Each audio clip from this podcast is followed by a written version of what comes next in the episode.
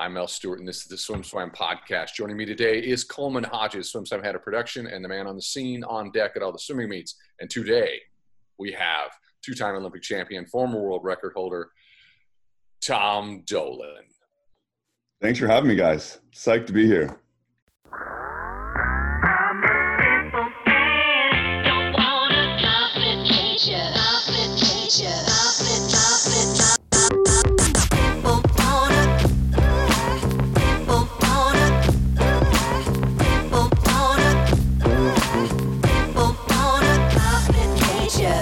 The top of the show, uh, I got to do two things. We, we got to, you know, we got to talk about your school, the Tom Dolan Swim School. It's, I know there's something you're proud of, and uh, it's, you know, tell us about it. What's going on in your life right now?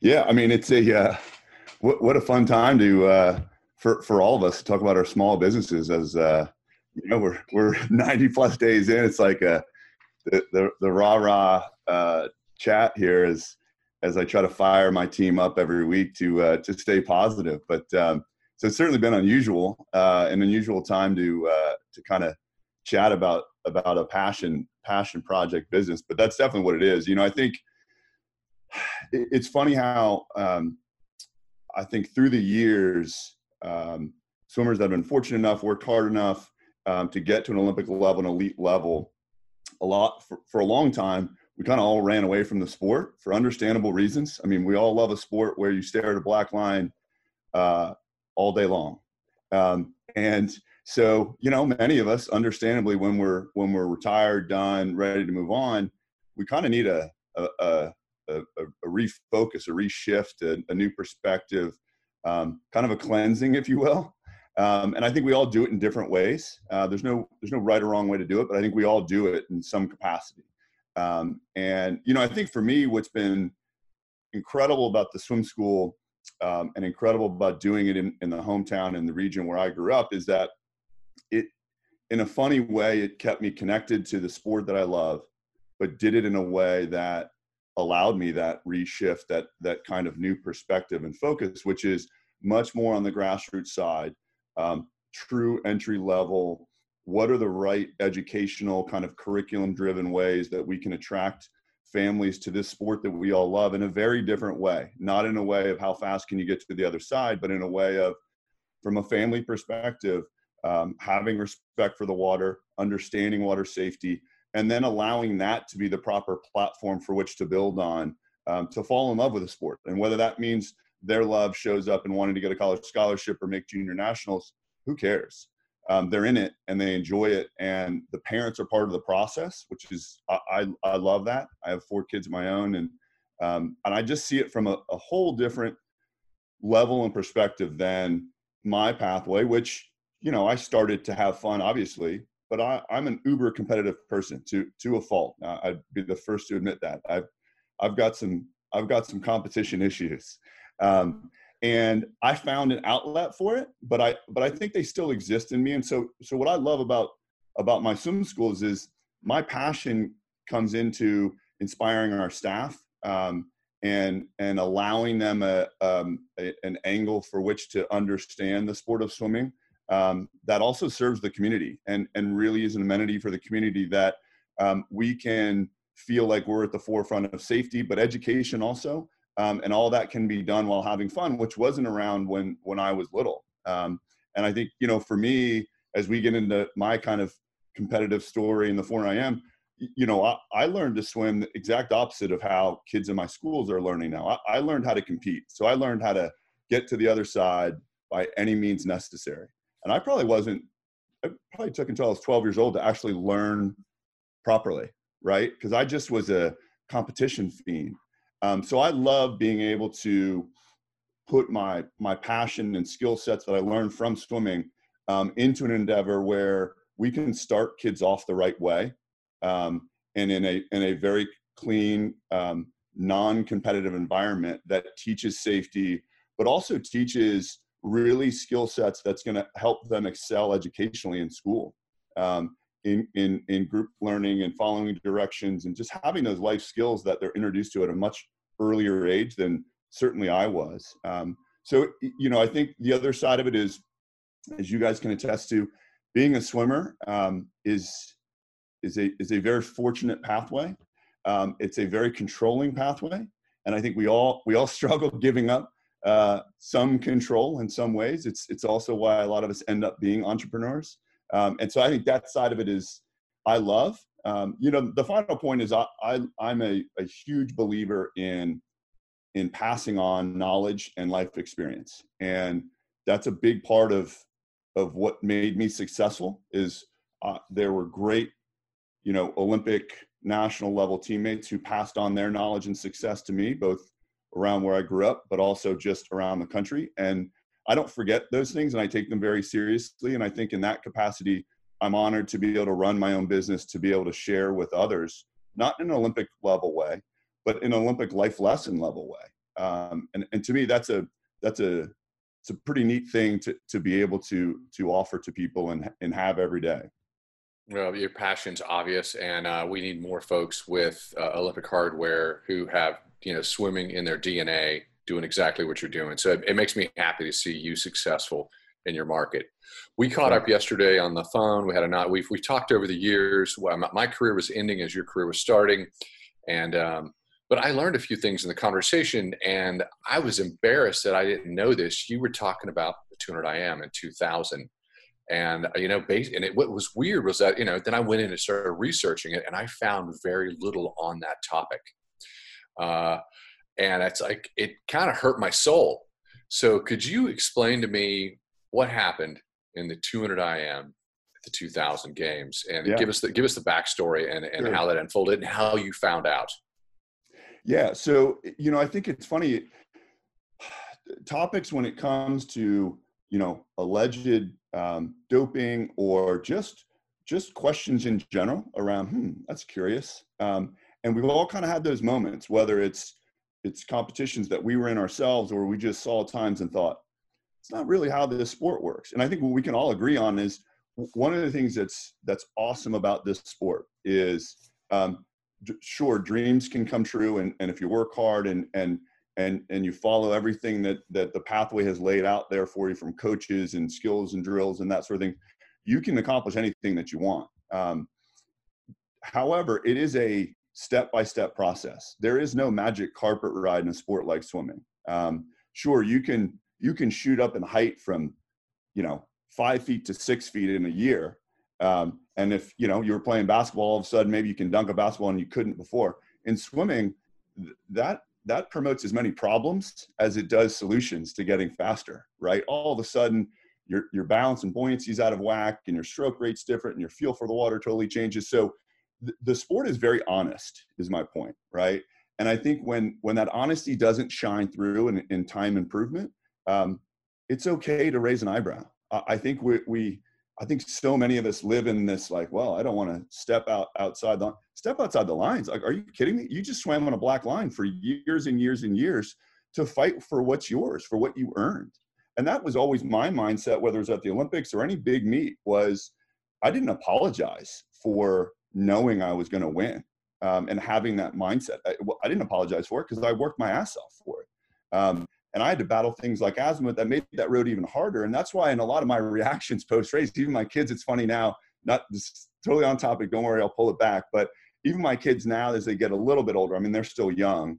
They're six, five, three, and two, which is why I look as tired as I do and as, as life beaten down as I, as I am. But, um, and that, that's so funny though, because kind of quarterly, like at the swim schools, we'll show some videos and I'll sign autographs and just hype people up. And my six year old is now like dialed in a little bit to go, Daddy, what? Just it's really cool to see, but why are you so mad after your races?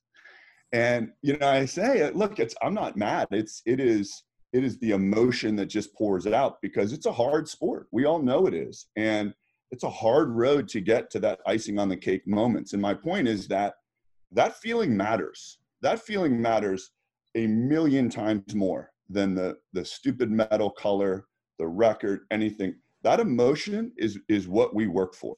Whether we verbalize it properly or not or recognize it that's it. Like that moment that's what we're talking about. That that finish that touch that raw this is what i worked for moment can't be replaced. So to be clear as i kind of delve into this mel and and, and answer this uh, I am certainly of the camp and the mindset that replacing medals or switching medals.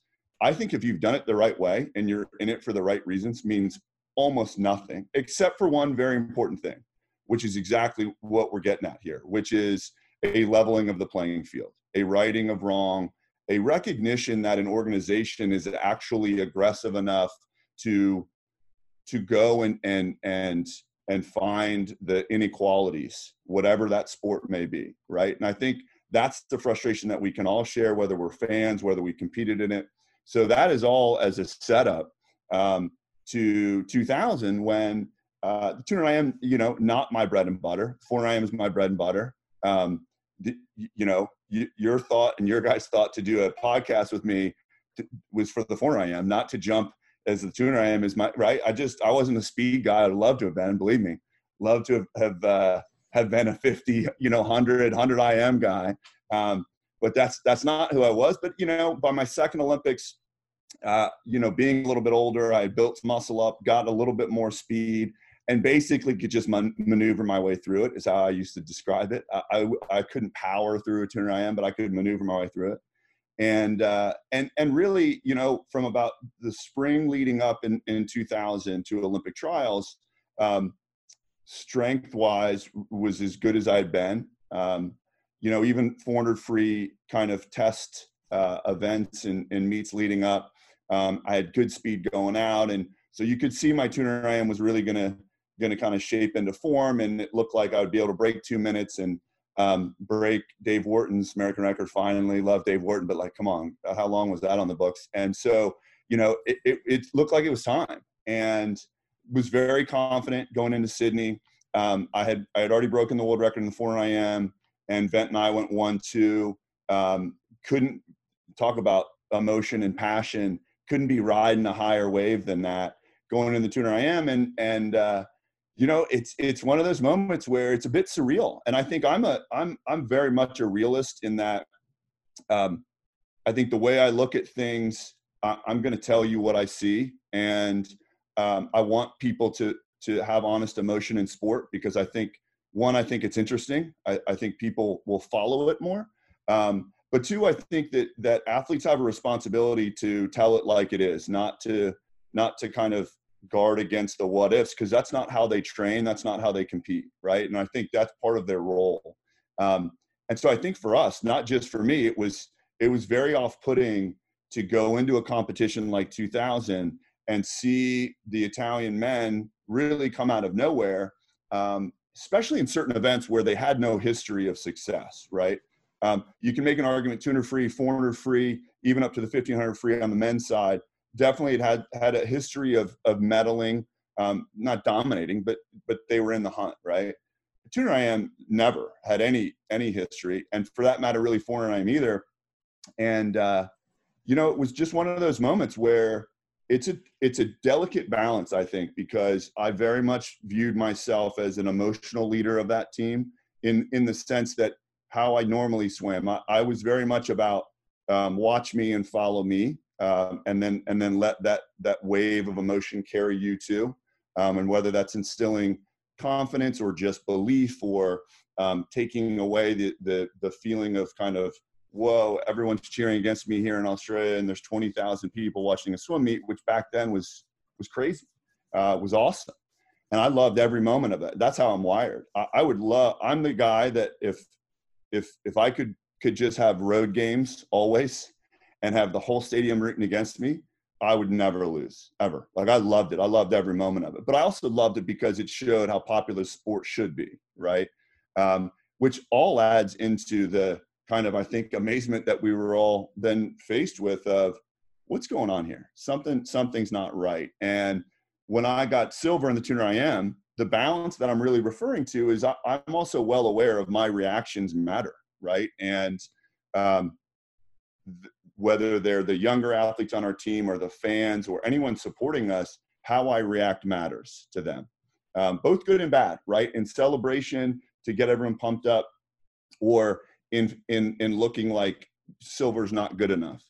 And as a quick side note, what I would say, historical perspective of my career, one of the things I wish I, I was better at. I'm not saying I would go in a time machine and change it because it's not who I am. It's not how I'm wired. one of the things I, I wish I was just better at, I, I'm, I'm, I'm 44, I'm not better at it now. I will never get better at it, is accepting that um, it's not gold or nothing. And that is totally how I was wired. And when I give talks and talk to kids and teams and parents, that's a lot of what I talk about is that it's a knock on myself to say, look, there's a better way to kind of view this. Um, but you know, I'm not apologizing for it. That's how that's who I was. And I and I really viewed that I worked so hard um, to overcome so many so many kind of health aspects along the road to any big competition that I didn't see any reason to accept anything than being the best in the world and getting first and winning a gold medal. Period. And I was offended if that didn't happen. Like like something really went wrong if that didn't happen. Um, you could chop my arm off, you could do anything, and it just wasn't even a thought in my mind to not get first. And so to touch the wall and break the American record and be the first American under two minutes in the two IM, which by the way, like, come on, America, you got to like, I can't. Am I really the first guy under two minutes? Like, I can't sprint at all, you know. And so, but yet that I was proud of that, right? And to then look up and go, what? What's going on here? Who's this guy that I just lost to? And it's a tricky one to because I don't want to show that, right? I don't want my teammates to to feel like, well, silver is not good enough because that's that couldn't be further from the truth, right? Effort is what matters. Um, that's what we all learn. The pathway is what matters, not that not that end goal. Um, but it's a but it's a tricky one to balance in this situation, and you know I think that um, to process it at that moment in time is almost impossible. But I can tell you w- with with full assurance that there was a minor level of processing that went something's not right. Um, and look, I, I grew up in the 4 IM so there's no event. I mean, you can look historically at trends and times, and there's no event of any event in swimming that is a predictor uh, of kind of advancement, longevity, and kind of who's in the game. And, and if you look at World Championships, Olympics, I can guarantee you four to five to six of the same names are in there time and time again because they've kind of mastered the event. And I always look at it's like one of those old vet events. It's like you kind of master the trade of it, and and and you can able to kind of like body people out to to keep them out of breaking in. Um, and so so I come from that mentality in the 4 IM, and the 2 IM is not as much that way, but still close enough. Um, so it doesn't happen very often where someone just kind of out of nowhere drops massive amounts of time and gets to a level which back then was a significant level. Now, you know, present day, thanks to Michael and Ryan and Laszlo, and I mean, we were swimming in, in quicksand basically compared to what these guys are doing. But, you know, 158, 159 level, you just didn't see it often. Um, so it's not like you're just busting out a 158 high and it's like, oh, that's a that's a big drop. Way to work, way to work hard, right? It just didn't it didn't work that way. And we all kind of know that about swimming. And that's one of those events where you, you've got to have a lot of tools in your in your bag to, to be able to work through it and and and it requires you know a lot of skill and that doesn't just come in, in a single time drop so fast forward from there um, this is the reality of like well wait a second what what what, are we doing anything about this are we talking about this and it was just this like what i would call in my experience very typical swimming um, like nobody really wanted to say anything but everybody had questions. And so, what do you do and what happens? And and and not a lot of people know this story, which is why you're asking. Good for you, Mel, for asking. Is I was in New York after the Olympics are over, doing a media tour in New York, and Tom Wilkens called me.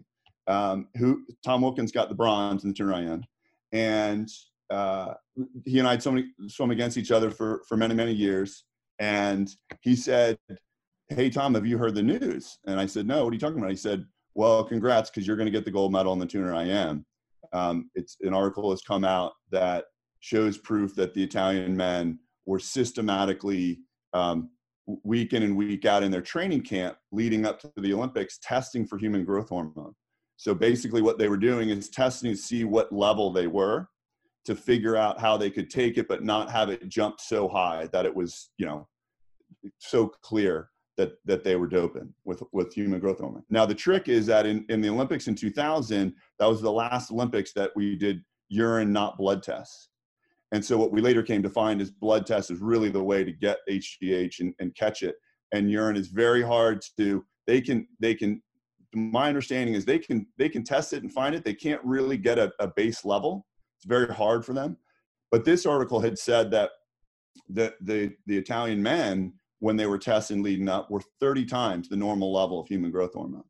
Um, and if you go back and look at at results, not just from from my events, but breaststrokers, other like there were guys that came out of nowhere. Um, so look, here's my here's my view of it, um, and and and and I'm being very kind of straightforward in this. I don't have a day in my life where I'm bitter about it. I don't, because guess what? I, I didn't train my butt off, um, and and and play all the little tricks on my mind that I used to play um, to think people were slighting me and um, and just get me to, to to to keep going right and keep that fire. I didn't do that to have it then be defined as being worthwhile or successful um, because somebody touched the wall before me in the tuner IM. Do, did, did it sit well with me? No, absolutely not. Did I enjoy, did I enjoy, um, you know, allow myself to, to enjoy the kind of remainder of the Olympics? Eh, a little bit, but that, that's, that's just me, right? That's my own problem of like, there was only one result that was okay, but it had nothing to do with, Hey, life's not fair. Um, this should be reversed this should be and i said just as much to Wilkens when he called i said look whatever happens happens it's it doesn't change my journey you know i worked my butt off. That was my best time. I used to always you know tell tell groups of kids when i talk to them all you can ask of yourself is do a best time. If you're in the olympics yeah. and you do best time you're doing you're doing pretty well. And yeah, it, and that's not a hype speech right? That's just me saying it, it doesn't change my view of it. But I certainly think it's a good example of the sport not writing itself and not equalizing itself, like I mentioned in the beginning. It, it's a it's a I want to I want to focus on 400 IM, but it's it's a piece of history. I feel like I know everything, especially among national team peers, because there's a level of of intelligence that we share that. Well, let's just say we we we know what's going on, yeah. but uh, it, it's something I didn't know, and I was when I heard it, I was like, wow, I should have known that. The uh, let's take it back to the 400 IM. You are the professor of 400 IM. You're the guy. I mean, you you were 412 in 1994 Worlds. You, you you shaved down to 411 uh, talking to Coleman ahead of time, he's like, Mel, that would have been a bronze at World Championships last year. I'm like, you know, based on SwimSwam world rankings, he'd be ranked fourth in the world for 19 2019 20 rankings. So you're you you've got resiliency in the market for the 400 IM, buddy. But I just wanted, I, I, I, I'm just gonna. This is confession time. I, I swam 400 IM as an age group. I swam the mile, 500 free, 400 IM. I feared the 400 IM because the 400 IM really is two animals. It's fly back free, abysmal breast, or it's breaststrokers who come through who have lungs. And uh, you're a breaststroker who came, you came through with breaststroke and you had lungs. Break it down. Break down the animal that you were and how you got there. Yeah, well, and I think where you started is exactly right. And I would add the the, the one element which is um, for for most of the world's population that is a natural breaststroke when they're little, they're horrendous at backstroke. Um, it's just a weird reality that happens. And so historically, you know, prior to kind of my, you know, my time in the 4 IM, that that proved to be true. That that makeup kind of proved to be true. In other words, the natural breaststrokers um, who could really dominate at a world at an elite level in the 4 IM really struggled with their backstroke. And so they kind of just coasted the backstroke and worked the breaststroke. And that's how they would separate and they would hold on in the freestyle. And when I grew up, that was that was kind of the the normal view of it. Or to your point, if you were a butterfly or a backstroke or a freestyle, you would hammer that leg of it. Just hold on for dear life in, in, in breaststroke and then and then pull it together in freestyle. So, you know, a couple places that, that I would kind of just lay foundations. One is I I grew up as a breaststroker. Um, a lot of people don't don't know or don't remember that my first junior national cut was in the tuner breaststroke. Um, Bangor, Maine, one of one of the one of the shadiest pools I've swum in, like a basement pool. Um, and and I'll be honest with you, like I don't have a great memory, and I'm really bad um, even in certain moments of like splits and that sort of thing. But I can vividly remember being like fourth or fifth place at the 150 in the 200 breaststroke at zones in Bangor, Maine, to try to make junior nationals, and I just ripped off the last 50 and won and made juniors. And that kind of set my whole race mindset from then on. Um, and I just had this belief that no matter what happened in the race, I was going to find a way to get my hand on the wall. Um, be it pretty or not, it's just it's it's just th- that kind of grinded out mentality that I had, and and so the point is that that's that's where I started. Even even Summerlee growing up, breaststroke was was from eight and under on. It was my go-to event, um, and I just I had it, I had that timing. Um, I had that feel of, of of really grabbing the water with the you know with my feet and and and easily kind of feeling the instep. And I was a big field swimmer as a little kid, and so swimming was just my sorry breaststroke was just my natural stroke. And so similar to you, Mel, you know, as I kind of grew up through the ranks and aged up, distance freestyle became a base for me. So then you had that kind of logical, okay, now we've got distance freestyle, um, breaststroke.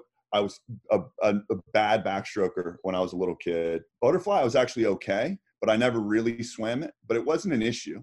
But we'll get to your the butterfly. butterfly sucks. Your butterfly's we'll terrible. butterfly. I've seen your butterfly. It's abysmal. I Yeah. look at it. It makes me cringe. Yeah. Well, and I'll tell you, there there are there are reasons we're going to get to as to why I swam it that way. Which philosophically, I don't think align anymore. But back then, it's kind of how we were taught to manage, almost manage energy systems, and that's that's kind of the second part of this. Is you've got this foundation of I grew up as a breaststroker, so that was a, an easy kind of philosophical strategy planning go to for me.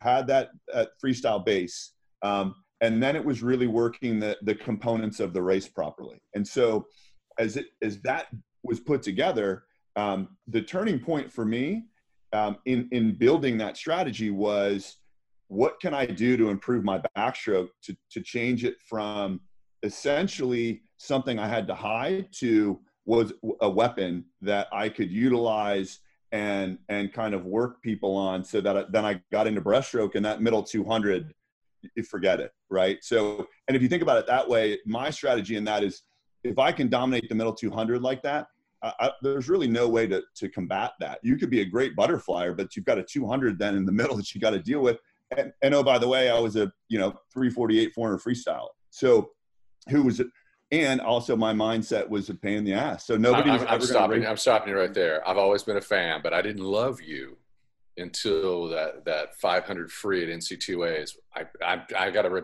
go from memory. Was it 408?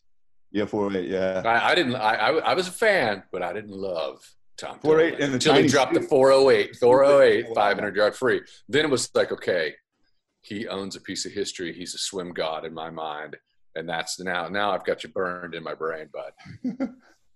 Yeah, that NC2As in '95 was um, was the the easiest swim meet that I've ever had. One of the big things I always I always talk to people about is, and I think one of the biggest misconceptions that that the swimming community has of Olympians is thinking that the races were easy for them, that somehow they're in a different stratosphere, and that it didn't hurt, that wasn't painful. Um, and I always find like when I share stories about my races, what what surprises them most is how much I let them know it hurt and it wasn't perfect.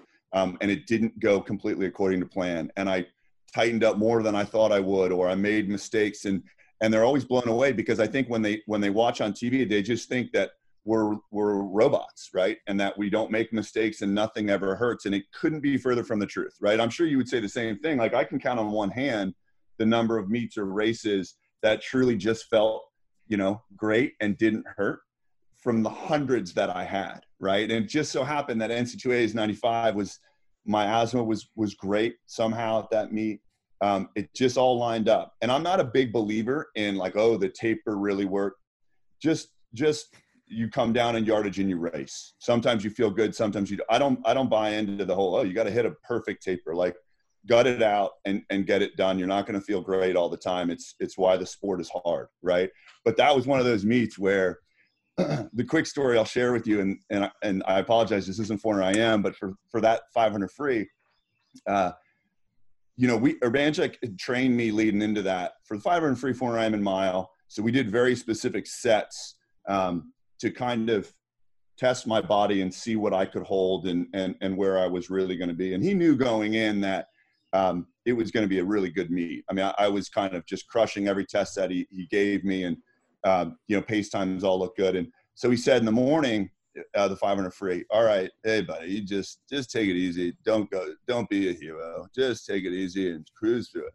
And I'm like, all right, don't worry about it, man. I, I got it. And so, just as a quick kind of factual backstory, Chad Carvin, who I love, one of my favorite guys in swimming, um, along with guys like Vendt. Um, Chad, the year before, uh, to to my my anger, um, had was the first was the first guy at NCAA level to break the American record in the 500 and the mile in the same meet, and I was in both those races.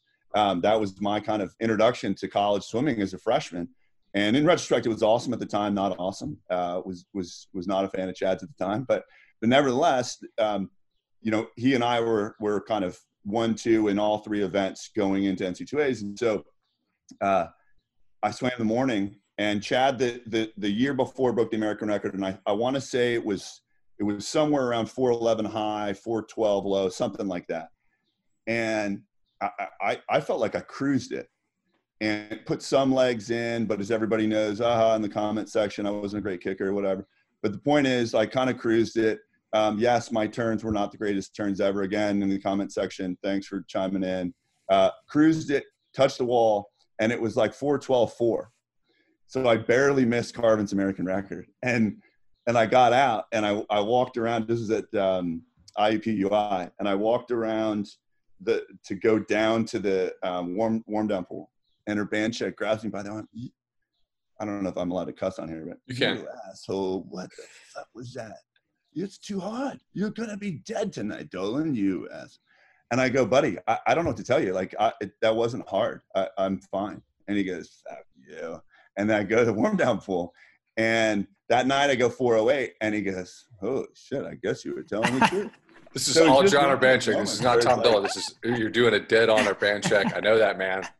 It's just, you know, and it's just one of those moments where it did that it worked. Like everything worked and it felt great. Um, and that was one of those meets where, you know, the next night I went 338 in the 4 IM and and I have Royce Sharp, who was my Michigan teammate, to thank for that, who was the American record holder to her back. And Urbanchek, all he said to me before we went up, which probably every coach that watches this is going to go, What? That was it? Is he goes, All right, asshole. Just make sure you're even or right with Sharp at the 200 and it's fucking over. And so Royce was in lane one, and that's that was my marker. As I was a half a body length or so ahead of him at the back after the backstroke, and then it was off to the races. So you just got a not safe for work uh, rating quoting Urbanchek, but very authentic. Perfect. Yeah. so here, we're, we're, I, I got to tell you this. We're down to six minutes. We got to keep it tight. Yeah. So uh, I'm gonna, I'm gonna, I just want to ask this one question. In, in terms of, uh, we're gonna bring you back and focus a little more on 400 IM because I think I derailed you in the beginning. But let's just get down to some nitty gritty fun stuff. I always felt like if you're a mid distance distance swimmer, there was a certain glee and joy in practice of just hammering swimmers, sprinters in practice. Personal experience. How about you? Did you have? Did, is that a feeling that you had? Is that a, a joy in your life? Yeah, absolutely. Look, I, I was definitely one of those swimmers that that you know I didn't I didn't apologize for what happened in practice. It, it's funny. I was I was uh, I was watching uh, Bob Bowman's podcast with you guys, and he had mentioned that the time when he had the group with um, with with Michael and um, yes, and Yannick and and kind of that whole crew, and you know he kind of admittedly said, I think I just think it was too much. I couldn't race them every day, and while I totally understand that, I love that there would have been a T-bone steak for you, buddy. You'd have been like, yeah. ah, we're going to the steakhouse today. Love it. Like, I, I, think that's fantastic. And, and so, yeah, look, I, you know, part of it for me too, in the four IM is I, I would love it because I could jump groups. So I would be in the distance group. But then if we had a breaststroke day, the breaststrokers would come over. A backstroke day, I could swim with the backstrokers. And I just love the challenge. I think for me, all of it was fun because it was a, it was a challenge to say, let me see if I can stay with these guys, right? And as I got older um, and faster, then I would do backstroke with the freestylers to see if I could do a whole set staying up with them. And and I just I thrived on that. I, I definitely was. Um, I, I I don't ever look at it as like, oh my God, this is what we have to do. Like I loved the gauntlet being thrown down and it was something new that was going to be i was going to be challenged with and it kept me alive like that i needed that if i didn't have that day in and day out it got stale for me.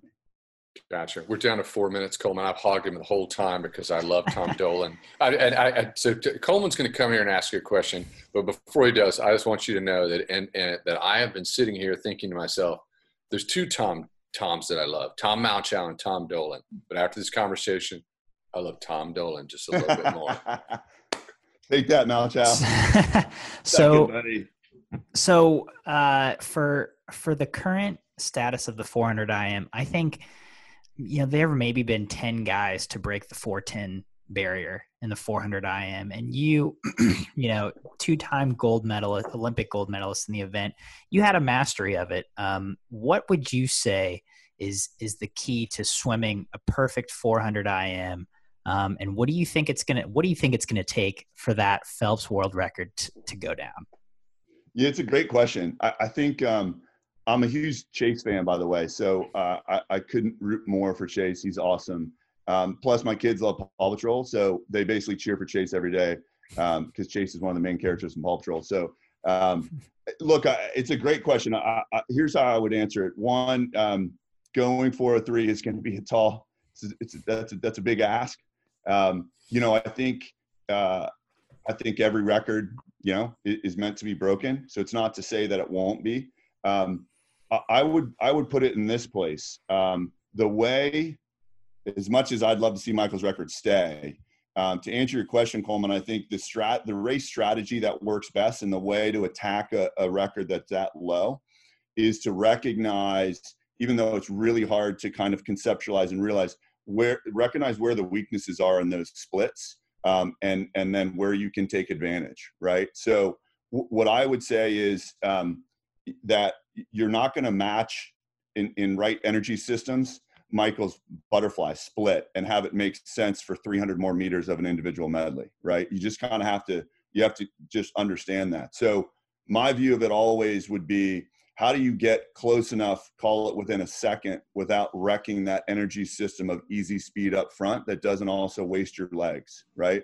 Um, to me, where you attack that is the middle 200, and not just because that's what my IM was, but but that's actually where I think the the the event will get faster is um, is athletes that recognize that you can you can attack a backstroke and breaststroke leg and still have enough to match your your butterfly split which which essentially from a balance standpoint is where you should be at least. Michael and ryan kind of even tested that and could go faster. But part of the reason they'd go faster is they would rest on one of those 50s of back or breast right so my big thing was always attacking the first 50 in back and breast because it, it, it shakes the field up a little bit. Most people historically they they descend or back half each hundred, um, and and if you attack that that first 50 of backstroke and attack that first 50 of breaststroke, it gives you a better chance, I think, to be aggressive with it, but also not wreck those energy systems that you're working in each hundred, um, and save enough legs on that freestyle to be able to bring it home. And I, I think somebody will. I mean, I you know that they broke Michael's 200 fly record, and we all thought that would last for a while. So I think it's going to happen. I I just think, look, it's a hard event, right? It's a hard event. It takes it takes um, a lot of mental toughness. Um, I just think it's one of the, those events that you've got to have just as much mental toughness as you do physical aggressiveness. Tom, you're a gentleman and a scholar, and that was the master class of 400 IM, but it wasn't enough. Will you come back and, and let us take a deeper dive just on 400 IM? Absolutely, I'd love to. I, I, appreciate you guys having me. It's it's fun to to delve back into this world that uh, that I don't get to talk about enough, and and even throw in a few Urbanchek f bombs. Sorry, kids out there, but I mean that's how he talks. I don't. What do you want me to do? That's what he says. He's a sweetheart. It's a colorful metaphor. We're totally okay with that, ladies and gentlemen. Tom Dolan. We're going to bring him back and ask him the most, the toughest question of all. How slow did he feel after he saw that 403, 400 IM when he watched on television or from the stands? Like it was a different sport.